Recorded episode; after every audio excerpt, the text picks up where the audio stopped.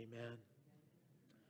Matthew chapter 27, we'll pick up in verse 51, and we'll read through 56.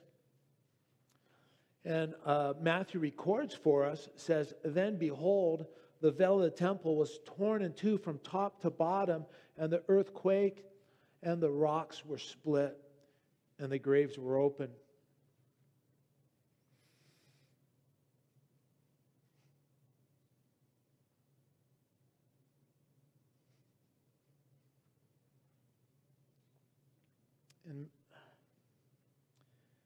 And many bodies of the saints.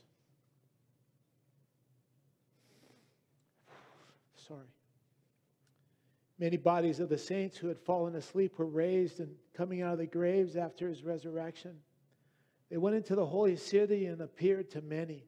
So when the centurion of those with him and those with him who were guarding Jesus saw the earthquake and the things that had happened, they feared greatly, saying, "Truly this is the Son of God." And many women who followed Jesus from Galilee ministered to him, were there looking on from afar, among whom were Mary Magdalene, Mary the mother of James and Joses, and the mother of the sons of Zebedee.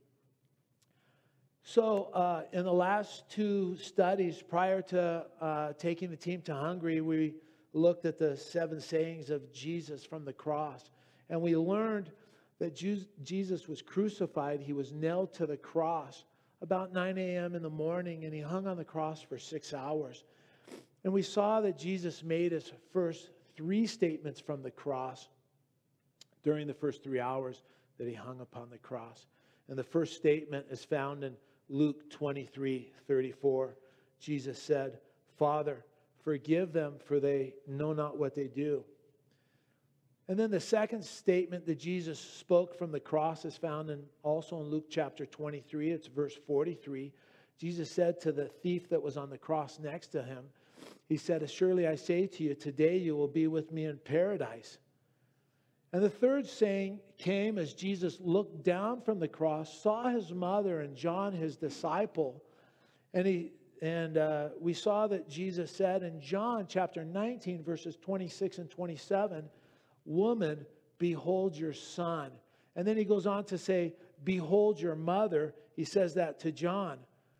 And then from the sixth hour to noon, Luke records for us a supernatural darkness that fell upon the entire earth till the 9th hour. And during these 3 hours, Jesus, our Lord and Savior, he suffered in silence. And it was toward the end of those 3 hours that we hear Jesus utter his fourth saying from the cross, which is found in Mark's Gospel, chapter 15, verse 34. Jesus said, "Eloi, Eloi, lama sabachthani," which is translated, my God, why have you forsaken me?" And we noted last time that we were together, Jesus cried out those words so that we would never have to. Jesus was forsaken so that we might be forgiven. He endured the cross for a time that we might enjoy God's presence for eternity. And he drank the cup of God's wrath and righteous indignation so that we could partake of the cup of communion. Jesus hung on the cross in terrible darkness in order that we might walk in God's marvelous light.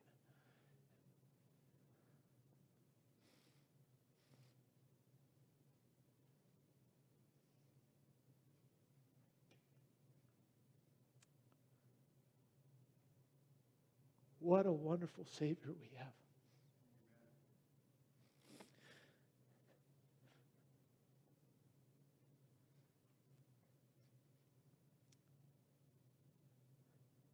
He did it all because of his great love for each one of us. How thankful are you for him? I'm tremendously thankful for him. Then in fairly rapid succession came his last three statements.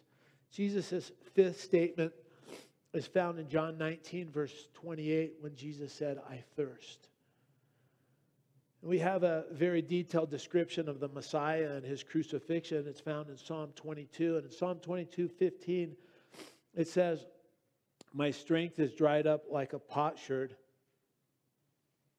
and my tongue clings to my jaw."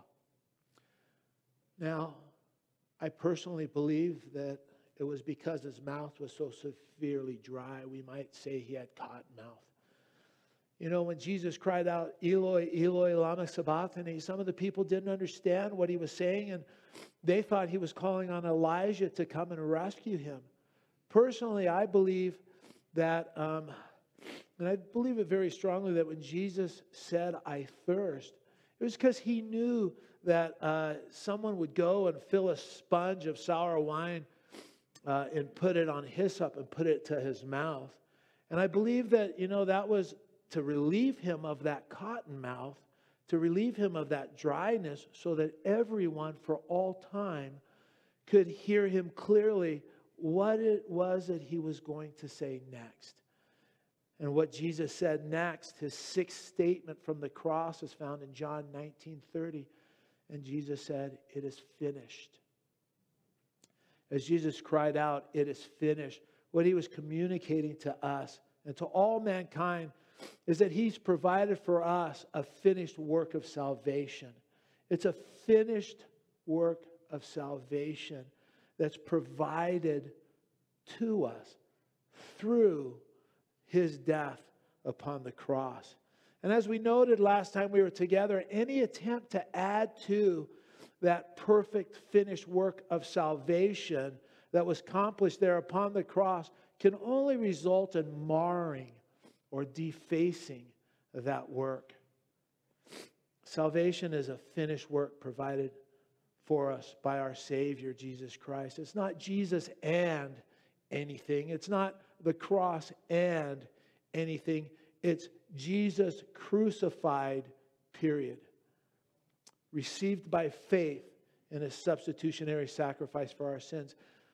That's how we're saved. And immediately after Jesus said, "It is finished," we hear his seventh saying from the cross. It's found in Luke 24, verse 46. When Jesus said, "Father, into your hand I commit my spirit." And having said this, he breathed his last. Now, the King James Version says, having said this, he gave up the ghost. Or as John records it in his gospel, bowing his head, he gave up his spirit.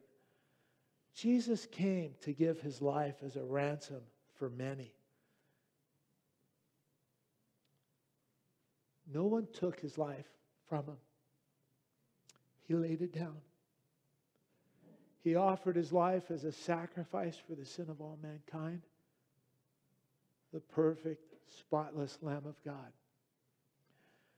And as we read in Matthew 27, verse 51, "Then, behold, the veil of the temple was torn in two from top to bottom."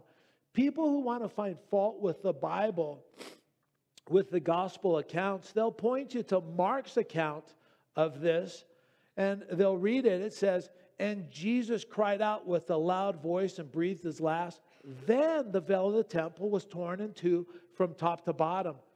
And then they'll point you to Luke's gospel, which says, "Then the sun was darkened and the veil of the temple was torn in two.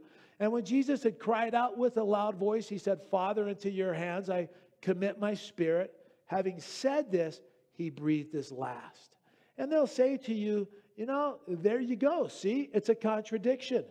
I mean, you can't trust the Bible. One gospel says, you know, the veil was torn before Jesus cries out. The other gospel says that, you know, it was after Jesus cried out. I mean, you see, it's just another contradiction. You can't trust the Bible.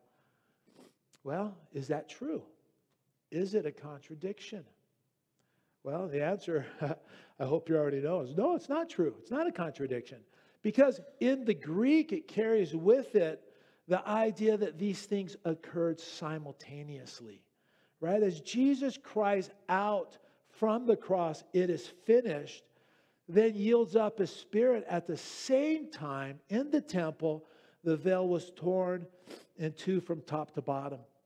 And I think for us to fully understand the significance of the veil being torn, we need to go back to Exodus and look at the description of the veil, the symbolism surrounding the veil, and the purpose of the veil. So keep your finger here in Matthew and turn back to Exodus chapter 26. And as we turn back to Exodus chapter 26, we need to remember that the Old Testament is a picture book of New Testament principles. Somebody once said the New Testament is in the old concealed, and the old is in the new revealed. It's also been said that the New Testament is in the old contained, and the Old Testament is in the new explained. The pictures found in the Old Testament, it helps us to understand the principles found in the New Testament. And so Exodus chapter 26 is all about the tabernacle where God met with the people. And as you study Exodus chapter 26, you discover it's an amazing picture of Jesus Christ, who he is and what he did for us. You know, we get a description of the veil starting in verse 26. Starting in verse 31, Exodus chapter 26, 31 through 35. If you read along with me, it says, "You shall make a veil woven of blue, purple, and scarlet thread and of fine linen. It shall be woven with an artistic design of cherubim. You shall hang it upon four pillars of acacia wood, overlaid with gold. Their hooks shall be gold upon four sockets of silver. And you shall hang the veil from the clasp. Then you shall bring the Ark of the Testimony in there behind the veil. The veil shall be a divider for you between the holy place and the most holy. You shall put the mercy seat upon the Ark of the Testimony in the most holy. You shall set the table outside the veil and the lampstand across from the table on the side of the tabernacle towards the south. And you should put the table on the north side." So we see in Exodus chapter 26 that, you know, as you look at the entire chapter, you see the tabernacle, it's divided into three parts. First is the outer court, and that was a courtyard 150 feet by 75 feet. You know, now the actual tabernacle, which was basically a tent, it was situated within the outer court. The actual tabernacle, it was 45 feet by 15 feet. You know, inside the tent, the tabernacle, it was divided into two compartments. Now, there was the holy place, which was 30 feet by 15 feet, you know. And then at the far end of the holy place, as you came into the temple tabernacle, the far end of the holy place was the veil. And that veil separated the holy place from the Holy of Holies, or as it's called in verse 33 of Exodus 26, the most holy. Now, the Holy of Holies, I'm sorry, I think that's what I said. I said the holy place called the most holy. No, it's the Holy of Holies beyond the veil called the most holies. And that Holy of Holies is a small room, 15 feet by 15 feet. You know, it was a little square. So we have the Holy of Holies, 15 by 15. We have the holy place, 30 by 15.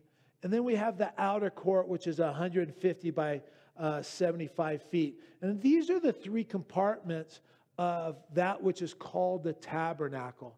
Now, if you look down at verse 35, Matthew 26, 35, you see two of the three pieces of furniture found in the holy place. The first is the table of showbread. There was to be upon this table of showbread 12 loaves of bread, one for each of the 12 tribes. And it symbolizes that God's people were continually in his presence. And we see in verse 35, across from that table of showbread, as you entered in, the table of showbread would be on the right. And across from that on your left would be the lampstand. It was the only source of light found in the tabernacle. And that lampstand, of course, is also symbolic of Jesus Christ, because he is the light of the world. It was made of, pure gold, speaking of his deity. And if you actually look back one chapter, Exodus 25:31, we see that the lampstand was to be made of a hammered work, speaking of the abuse that he would suffer as he gave his life for the sins of the world. So as you entered into the tabernacle, again, on the right, you would see the table of showbread. And there on the left would be the golden lampstand. But before you, at the end of the holy place, there would be the veil. And then right in front of that veil was the altar of incense, right? And it's upon the altar of incense that the priest would burn incense before the Lord, symbolizing the prayers of the saints, the prayers of his people. Now, the priests, they would enter into that holy place and minister every day, right? They would make sure that the showbread was arranged on the table just right. They'd make sure that the lamps had oil in them and they were burning properly. They would trim the wicks as needed. And they would also offer incense there on the altar of incense. And they would do this on a daily basis. But again, at the end of the holy place was the veil. And on the other side of the veil was the Holy of Holies.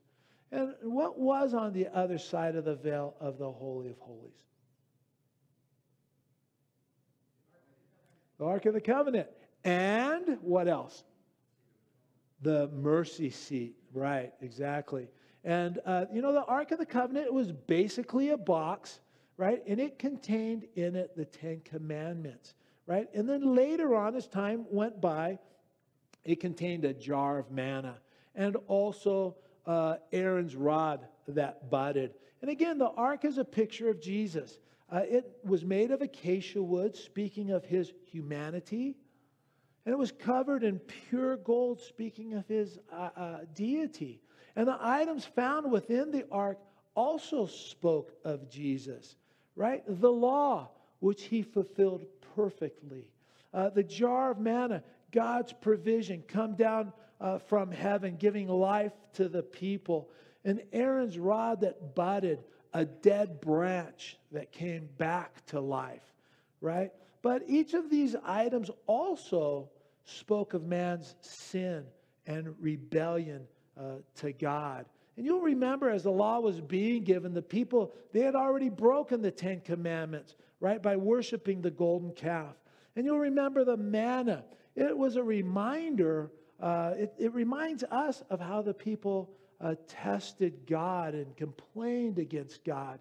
You know, not trusting him to provide for them in the wilderness. And again, that rod, it reminds us of how the people rejected Moses and Aaron as God's anointed leaders, which really what they were doing was rejecting God. So these things which symbolize man's sins and rebellion were placed in the ark and covered by that mercy seat. The mercy seat was basically just a lid to the Ark of the Covenant. And it had two cherubim there on top of it. And it's interesting to understand that when God looks at the ark, I mean, this is such a beautiful picture to me.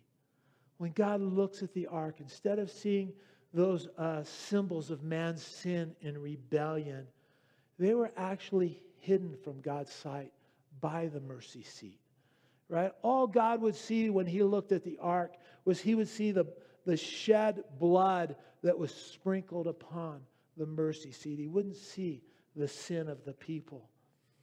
Now, in the Holy of Holies is where God's glory resided, right? It was the kabod of God. And if you were to enter into the Holy of Holies, you would actually see the visible glory or presence of God there upon the mercy seat. And because of God's glory being present in the Holy of Holies, you know, only one man, the high priest, not only was allowed to go in there into the Holy of Holies only one time a year. Only the high priest, one day a year on the day of Yom Kippur, the Day of Atonement, only then was he allowed to pass through the veil to enter into the Holy of Holies, to sprinkle blood upon the mercy seat. Now, can you imagine? I mean, just think about it for a second. Can you imagine just how frightening and at the same time how wonderfully exciting that must have been? One man, the high priest, one day a year, the Day of Atonement. And he alone would pass through the veil to experience God's presence and to see his glory with his own eyes. I mean, how wonderful that must have been.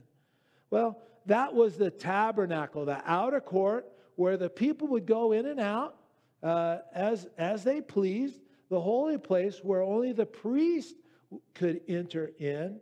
And they would enter in daily and minister, right? And then the Holy of Holies where God's presence was. And only one man, the high priest, one day a year, the Day of Atonement, was allowed to enter in. Now, we've seen the veil described in Exodus 26, 31 through 35. And I'm sure you all get it now that everything in the tabernacle points to Jesus. So what does the veil symbolize?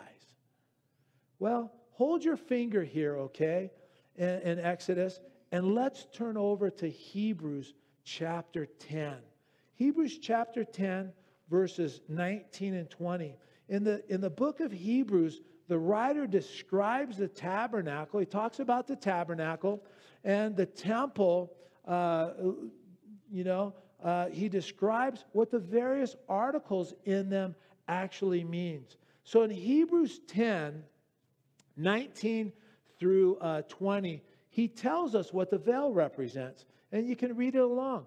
Therefore, brethren, having boldness to enter the holiest by the blood of Jesus, by a new and living way, which he consecrated for us through the veil, that is his flesh, right? So the writer of the Hebrews tells us that the veil represents the flesh of Jesus. So if the veil is the flesh of Jesus, and we're to enter into the Holy of Holies and experience the glory of God, what does it all mean? Well, let's turn back to Exodus chapter 26. Flip back there very quickly. Exodus chapter 26, verse 31 says, "You shall make a veil woven of blue, purple, and scarlet thread, and fine woven linen, and it shall be woven with an artistic design of cherubim." So the representation of the veil is this. The blue is the color that speaks of the heavenlies, right? Jesus as a man, he was a man whose eyes were on eternity. He was a heavenly-minded man, right? Purple, the next color, is the color of royalty in the Bible. Jesus is the King of Kings. His kingdom is an eternal kingdom in the heavens, right? And remember, after Jesus fed the 5,000, after that they came to him to make him their king, right? They wanted him to be their king because he filled their bellies. And that's what they were looking for in a king, someone that could meet their immediate physical need. And Jesus departed from them. And you know what? I think all too often we're concerned with earthly things. We're concerned with immediate, present, physical needs. We're concerned with what we're going to eat, you know, what we're going to make for dinner, how we're going to pay the bills. We can be consumed and caught up in relationships, you know, our careers, our happiness.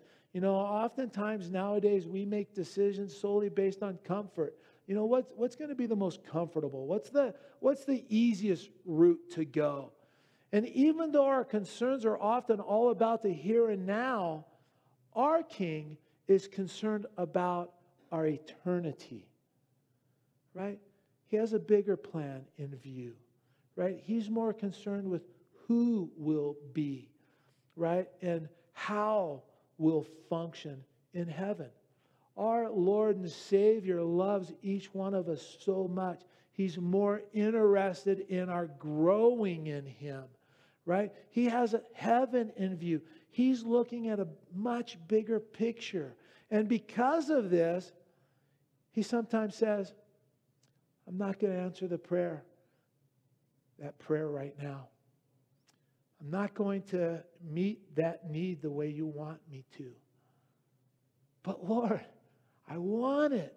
Lord, I'll just be so happy if you just do this. I mean, you know, it would be so much easier, Lord, if you would just do it my way. But our King knows, you know, there's a bigger picture. He's working a greater work than you are currently seeing. He's preparing you and I for eternity, right? We need to understand when we get to heaven, no one's going to say, oh, that's the reason you didn't answer the prayer the way I wanted you to? It's not worth it. You know, no one's going to be complaining in heaven. When we get there, we're going to just say, praise the Lord, knowing what I know now. Lord, I would do it exactly the way you did it.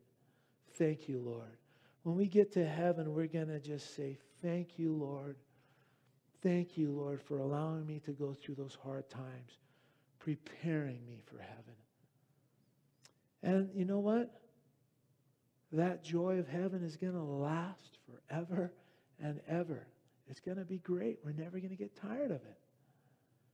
Jesus' kingdom is a heavenly kingdom, and that's why the blue and purple are linked together here. And as you continue to read in verse 31, you see the next color, scarlet. Scarlet or red, you know, it speaks of the blood of Jesus, right? The blood He shed as a sacrifice for our sins.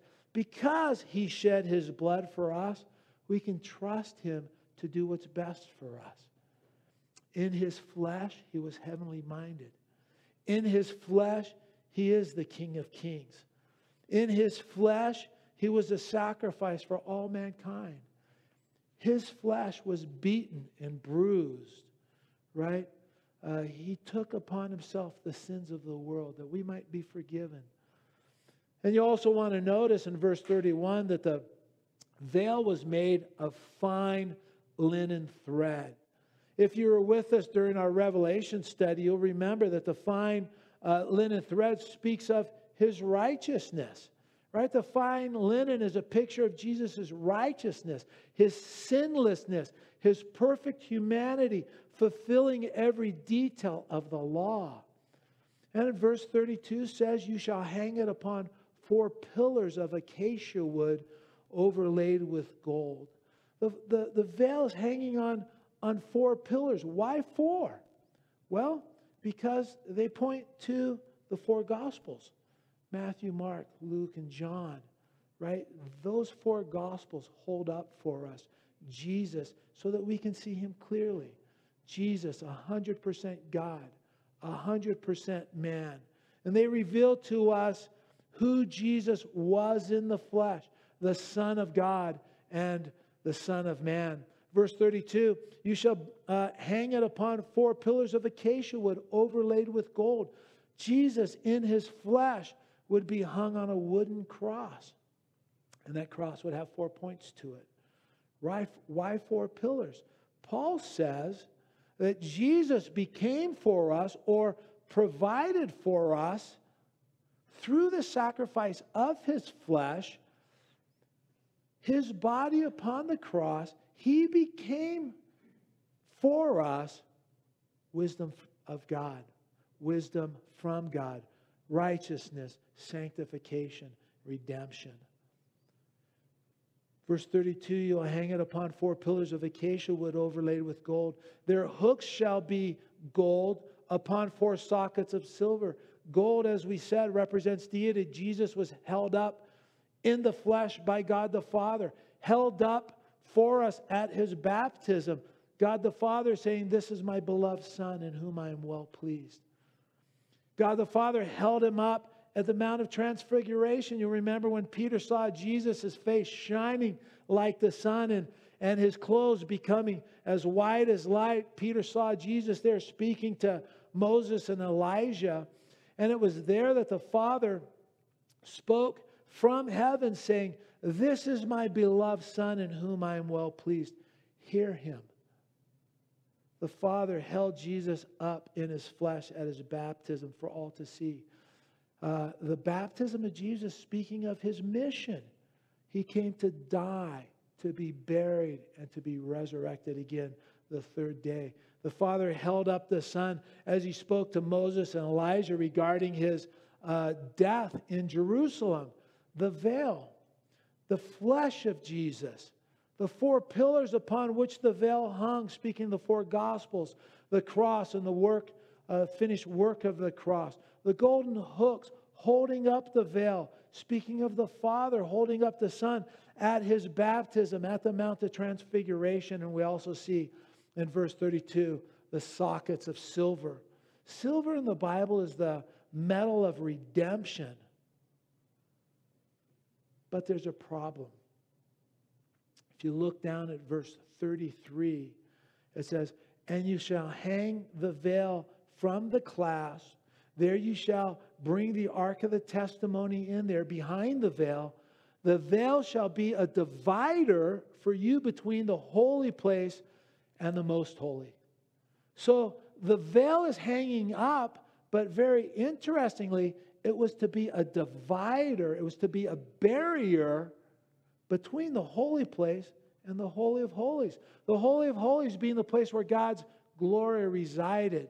You might have noticed I skipped, the last portion of verse 31. I did it purposely to bring it up now. If you look at verse 31, it says, "It shall be woven of an artistic design of cherubim." So as you entered into the holy place, you looked towards the Holy of Holies and you would see the veil there, which was a barrier between you and the glory of God, right? And you'd see two cherubim woven within that veil. And if you were Jewish, you would be instantly reminded of Genesis 3:24, where after Adam had sinned, it says, God drove out the man and he placed cherubim at the east of the Garden of Eden and a flaming sword which turned every way to guard the way to the tree of life. And boy, I tell you what, that flaming sword, I'm sure it was in the shape of a cross as it turned every way. But as you entered in the tabernacle coming from the east, the veil hung on the east side of the Holy of Holies.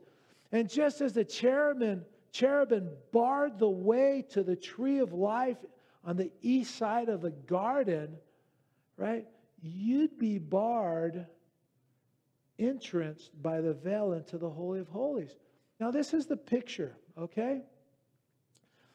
For those who are seeking entrance into God's presence based on their own merit or their own righteousness, Jesus' righteousness and perfect sinless life is held up there as a standard, right? God has declared in and through his Son what it takes to come into his presence. And that's total and absolute righteousness. Right? Well, Gare, you don't know me, but I think I'm a pretty good guy. Well, you know what? Okay, I'm not going to argue with you. But let's just see how you measure up, right? God the Father held up and spread out his Son as a standard to those who wish to come into the presence of God on their own righteousness, on their own merit. And we can tell. We can tell everyone who desires to come into the presence of God based on their own righteousness, if they have lived a perfect life, just like Jesus, if they have never sinned, not even a little slip up, right? Then they don't have to be born again. They've arrived. They're in.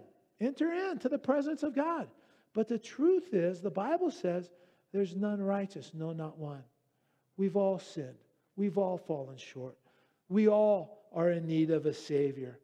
And because Jesus, this beautiful veil of blue, purple, scarlet, and fine linen, his perfect, sinless, righteous life is the standard. Because of that, we're barred from entering into the presence of God. There's a division because we've fallen short, right? He's perfect. I'm far from perfect. You know, the veil, as beautiful as it was, right, kept people out of the Holy of Holies. It kept people from experiencing God's glory. But now, something happened. This one who was beautiful and perfect in his flesh hung upon the cross. Turn back now to Matthew 27, and we see Jesus hanging on the cross. Just like the veil was hung there in the tabernacle and in the temple as it was at the time of Jesus' crucifixion, we see Jesus hanging there on the cross for 6 terrible hours. In Matthew 27:45, we read, "Now from the 6th hour until the 9th hour, there was darkness over all the land." It's a picture of each person. As they reject the Son, darkness will always be that result. As people reject Jesus Christ, the only thing that they're going to experience in this life and on into eternity is darkness. And we saw in John 19:30, Jesus cried out, "It is finished," Tetelestai, paid in full, right? Then he dismissed his spirit. And as he did, Matthew 27:51 says, "The veil of the temple was torn in two from top to bottom." This all happened simultaneously. Now, interestingly enough, the veil in the temple was way larger than the veil in the tabernacle. A.T. Robinson, the Greek scholar, tells us that the veil in the temple was made up of 72 braids, each braid being made up of 24 ropes, right? It was 60 feet by 30 feet by 10 inches thick. That's how big the veil was. The temple, the veil in the temple was way bigger than the veil in the tabernacle. Vincent, in his commentary, says it took 300 priests to hang the veil in the temple. So suffice it to say, we're not talking about a shower curtain. This thing is massive. It's a massive piece of art, right? Very thick, extremely heavy. And as Jesus died on the cross, even as his flesh was being torn apart physically, right, at that moment in time, the veil ripped apart from top to bottom. Right? Luke 23:45 in the King James says, we have that slide. Luke 23:45 in the King James says, "And the veil of the temple was rent in the midst," right? The New Living Translation says, "And suddenly the curtain in the sanctuary of the temple was torn down the middle," right? Matthew 27:51 and the other gospel says, "From top to bottom," right? Just take a second to think about this, okay? Have you ever taken an old towel or an old piece of cloth and ripped it in two to go out and wash your car? Or worse than that, I preach from my own experiences. Worse than that, have you ever ripped the seat of your pants right down the middle? You know, you've heard that, just that. Whoa! I mean, just think how loud of a noise that veil made when it ripped. Right? Just think about this veil and how loud it must have been when it ripped. And then add to that this little detail. At the exact time that Jesus died, right, priests were in the temple offering the evening sacrifice. And if you were a priest serving in the temple at that time, you would have seen something that you would have never, probably in your entire lifetime, never would have ever seen. And that would have been the Holy of Holies, right? With the mercy seat, the Ark of the Covenant with the mercy seat right there upon it, right? And with the veil being ripped, you would have seen this veil being ripped from top to bottom.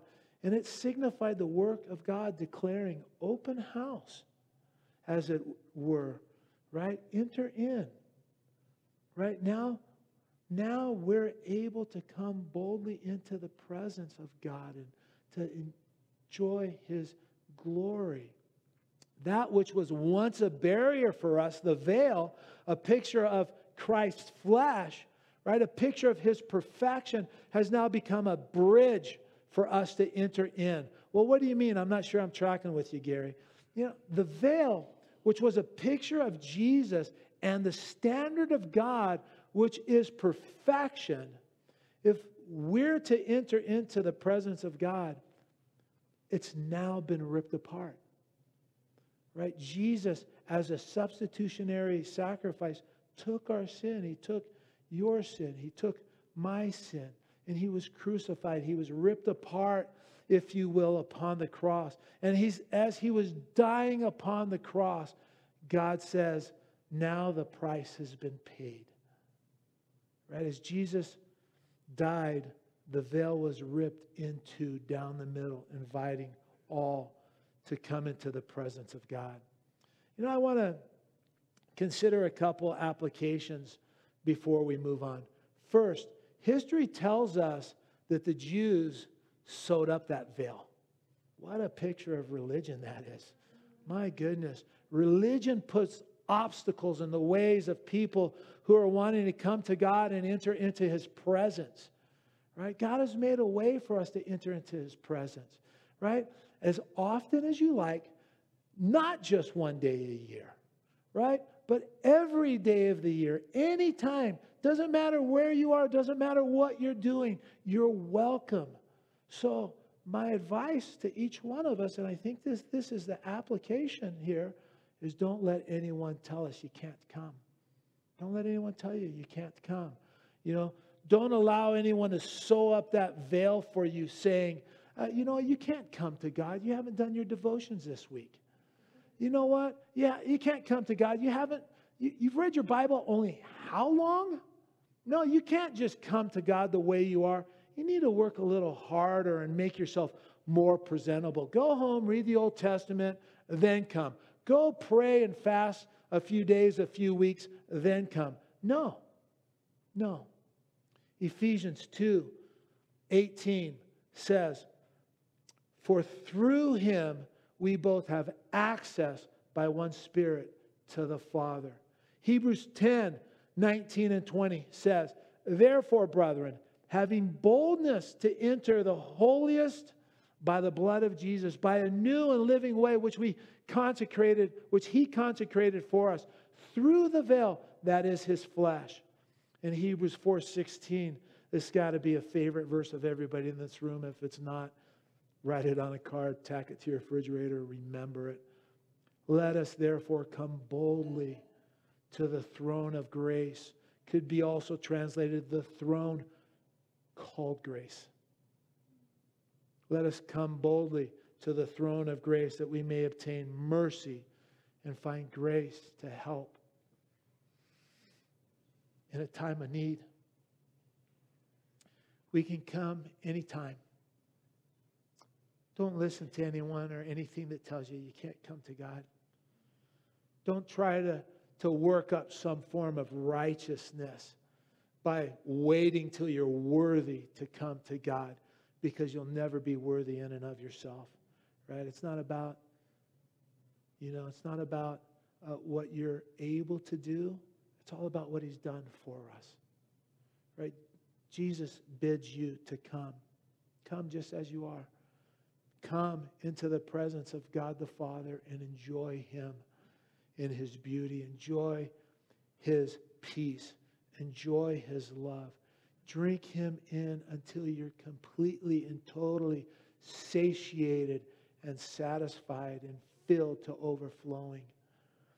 You know, the second application I think is here for us is, not only should we not allow anyone to sew up that veil for us, but also don't put on a veil. Right? Well, what's that supposed to mean, Gary? Well, turn back to Exodus chapter 34 quickly, right? Moses is there on the mountain, Exodus chapter 34.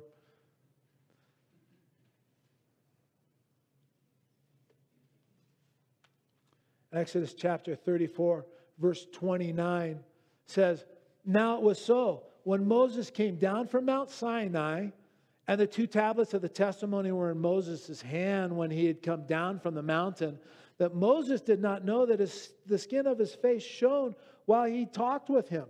So when Aaron and all the children of Israel saw Moses, behold, the skin of his face shone, and they were afraid to come near him.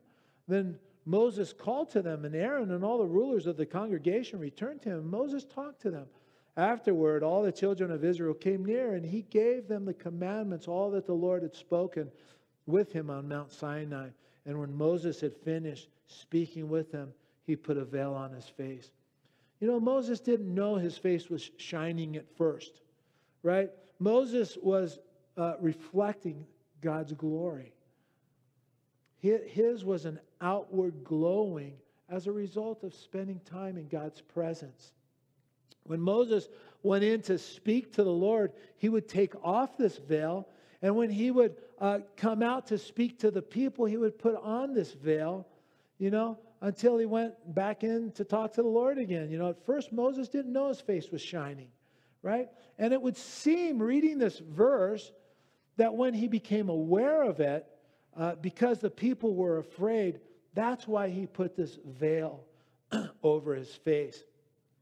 And if that was all we knew of this story, we'd say, wow, you know, that was really an act of humility. I mean, Moses covered his face so that people wouldn't stand in amazement of him, right? And his face, I mean, it's shining in front of all the people like that. But if you take a quick look, don't turn there, we'll put it up, 2 Corinthians 3:13. If you take a quick look at this verse, Paul says, "Unlike Moses, who put a veil over his face so the children of Israel could not look steadfastly at the end of what was passing away." Right? Paul says that Moses put this veil over his face, not because he was humble, but because he didn't want the people to see that the glory was passing away. You know what? He would take that veil off when he went into the Lord's presence. But then, you know, he'd put it back on when he went out to speak to the people. But the people, however, I mean, they could see through the veil. They could see that the glory was fading away, right? And Moses saw that it was passing away, and, you know, he'd go into the Lord to charge up again, so to speak, you know, to get the batteries going again, so to speak. You know, it appeared to others that he was being really humble, placing this veil over his face. But the reality is he didn't want the others to see the diminishing glory. So what are you saying, Gary? Don't put a veil on. What does that mean? Well, it means there are hard times in our lives, in our walks with the Lord. We go through difficult times. You know, we don't want people to see those things that we're going through. We want them to see that we're struggling, you know. We don't want them to see that we're diminished. So what do? We cover up. We cover up. And the Christian answer to "how you doing" is always, most of the time, you know, "Great, praise the Lord, you know, God is so good," right? And we say that when we're breaking inside. And it's especially hard when you're engaged in ministry. It's really hard. You know, it's okay for each of us to be fragile and transparent with each other. You know, don't try to be super spiritual when you need prayer. I've learned, and I'm continuing to learn, that I can't just pour out my heart, right, or share what I'm going through with just anyone. People aren't always gracious. So, you know, I look for wise, godly brothers and ask them to pray. Ask them to pray for me. And you know what? It's okay. God doesn't expect any of us to be super saints, right? Putting a veil on so that others think more highly of us than what they should. And that's a burden if that's what you're doing. That's a burden, and you can't carry that burden either. It'll wear you out in time. If you need prayer, let's pray, right? I've been going through a difficult time recently. Maybe Maybe I veiled it successfully. You don't see it. I don't know. But I've asked some trusted friends to be praying for me and my family. You know, we seem to be in a trial that actually we've never faced before. We've never faced a trial like this before. Believe it or not, people actually like me. So I asked some of my closest friends in ministry to be praying for us. And I'm not looking to men for the answers, but I'm asking some of my closest friends to stand with me, to ask God to move on our behalf, because that's the way the family of God is supposed to work. Galatians 6:2 says, bear one another's burdens and so fulfill the law of Christ. The law of Christ is to love one another. Bear one another's burdens and so fulfill the law of Christ. 1 Thessalonians 5:14 says, now we exhort you, brethren, warn those who are unruly, comfort the faint-hearted, uphold the weak, be patient with all. If you're walking close with the Lord, you're a target. You're a target. You'll experience attack. You know, people aren't always loving. You know, they'll come at you from unexpected direction. And God will allow the trials. And you're going to need prayer. Don't put a veil on so it looks like you're more spiritual than you really are. It's okay to be weak. It's okay to ask for prayer. We're supposed to be a family. Well, the veil is torn. We have bold access to God the Father. Don't let anyone sew it up, right, and close the way to him. And that, you know, that can be really subtle. And don't put on a veil. It's okay to let people in. And when someone comes to you and reveals a need, asking for prayer, respond to them in a spirit of gentleness. Don't gossip about their problems with other people. Keep it confidential. That's what we're instructed to do in the Bible. And if you say you're going to pray for them, you know what my encouragement to you is? Pray for them. Pray for them. Reach out to them. See how they're doing. Let's enter boldly into the presence of God with confidence. And let's be real with each other, loving towards each other, patient with each other, right? Bearing one another's burdens. Matthew 27, verse 51, we're going to be closing here real quickly. Then behold, the veil of the temple was torn in two from top to bottom, and the earth quaked, and the rocks were split, and the graves were opened, and many bodies of the saints who had fallen asleep were raised. And coming out of the graves after his resurrection, they went into the holy city and appeared to many. Matthew records for us at the time of Jesus' death, three monumental events. First, the veil of the temple was torn in two from top to bottom.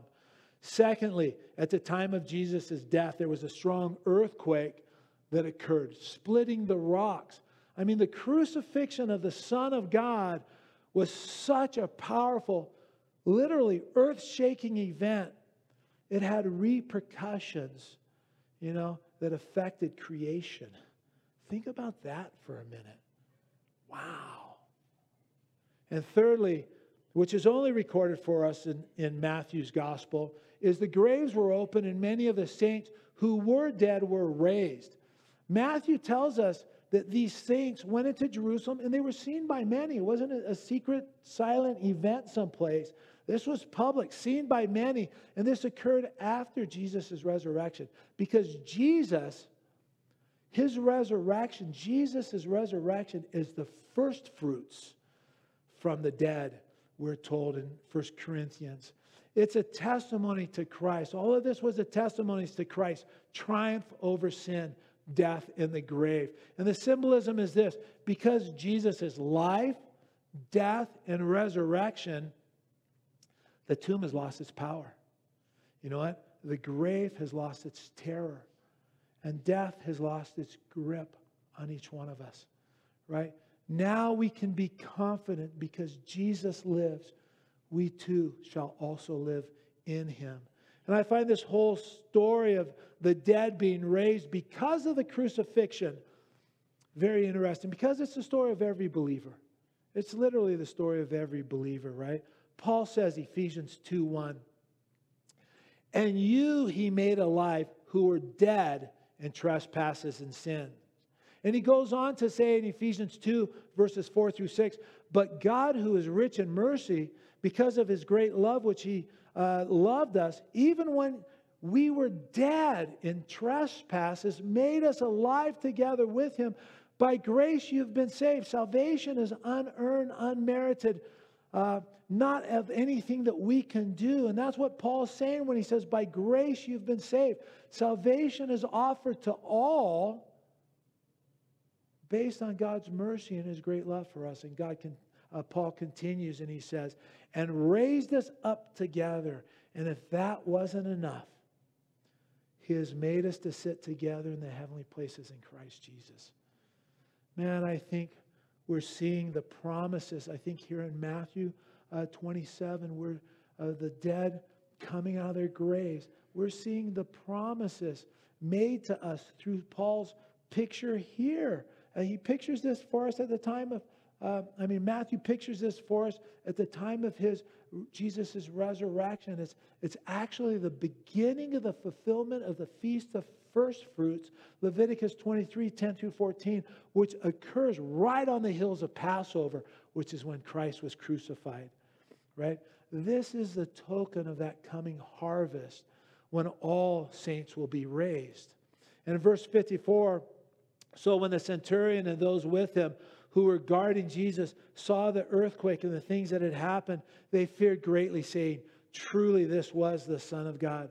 The Roman centurion, seeing the events of Jesus' crucifixion, hearing Jesus pray to the Father, saying, "Father, forgive them, they know not what they do," right? The darkened sky, the earthquake, how he dismissed his spirit, hearing him cry out, "It is finished," left the centurion and those with him with only one conclusion, right? Truly, this was the Son of God, right?